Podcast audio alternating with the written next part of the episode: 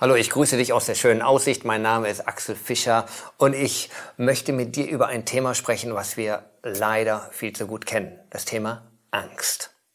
Irgendwie haben wir sie alle, zumindest schon mal gehabt, in unterschiedlichen Rahmen. Es gibt Menschen, die haben sie öfters, es gibt Menschen, die sind da ein bisschen relaxter, aber Angst haben wir alle in irgendwelchen Situationen. Und das ist ja eigentlich auch gut so, weil es ist ja mal ein natürliches Reaktionsempfinden, äh, was Gott uns als Schutzmaßnahme gegeben hat, dass wir nicht die Abhang runterfallen oder was anderes oder uns nicht verbrennen.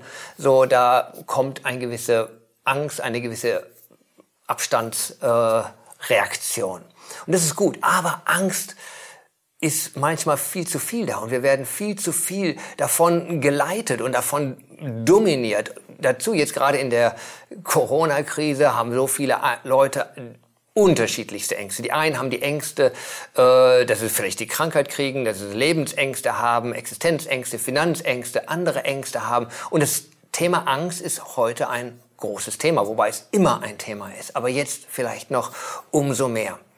Angst ist ja nicht nur so das eine, was wir empfinden, sondern die Leute wissen, die Angst ist da und viele gebrauchen auch die Angst, die Angst der anderen. Man benutzt sie. Und das ist natürlich irgendwo eine fiese Geschichte, aber es ist so.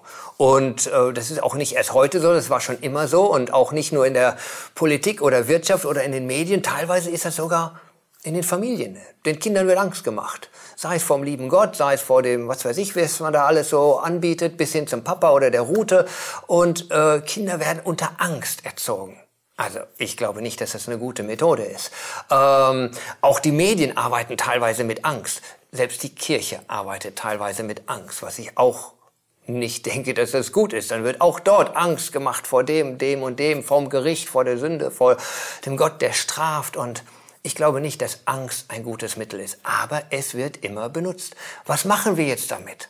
Wie reagieren wir? Die Angst ist einerseits natürlich und obendrauf wird sie uns eingeflößt.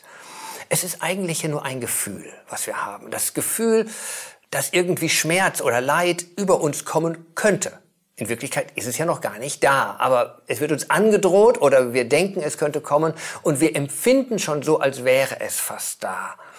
Und, aber in Wirklichkeit, wenn wir oft zurückschauen in unser Leben, dann könnte man sagen, von Situationen, wo wir uns gesorgt haben, wo wir Angst gehabt haben, zu 90 Prozent, ach, ist ja doch gut gegangen, war gar nicht so schlimm. Aber wir hatten vorher diese Angst, war eigentlich unnötige Energieverschwendung, wo wir uns gesorgt haben, wo wir nicht geschlafen haben, wo wir uns einfach nicht gut ging.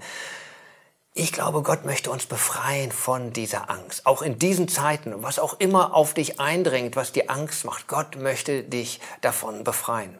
Er selbst hatte zwar Angst, Jesus im Garten Gethsemane, er sagte ja, es hat, er hatte Angst.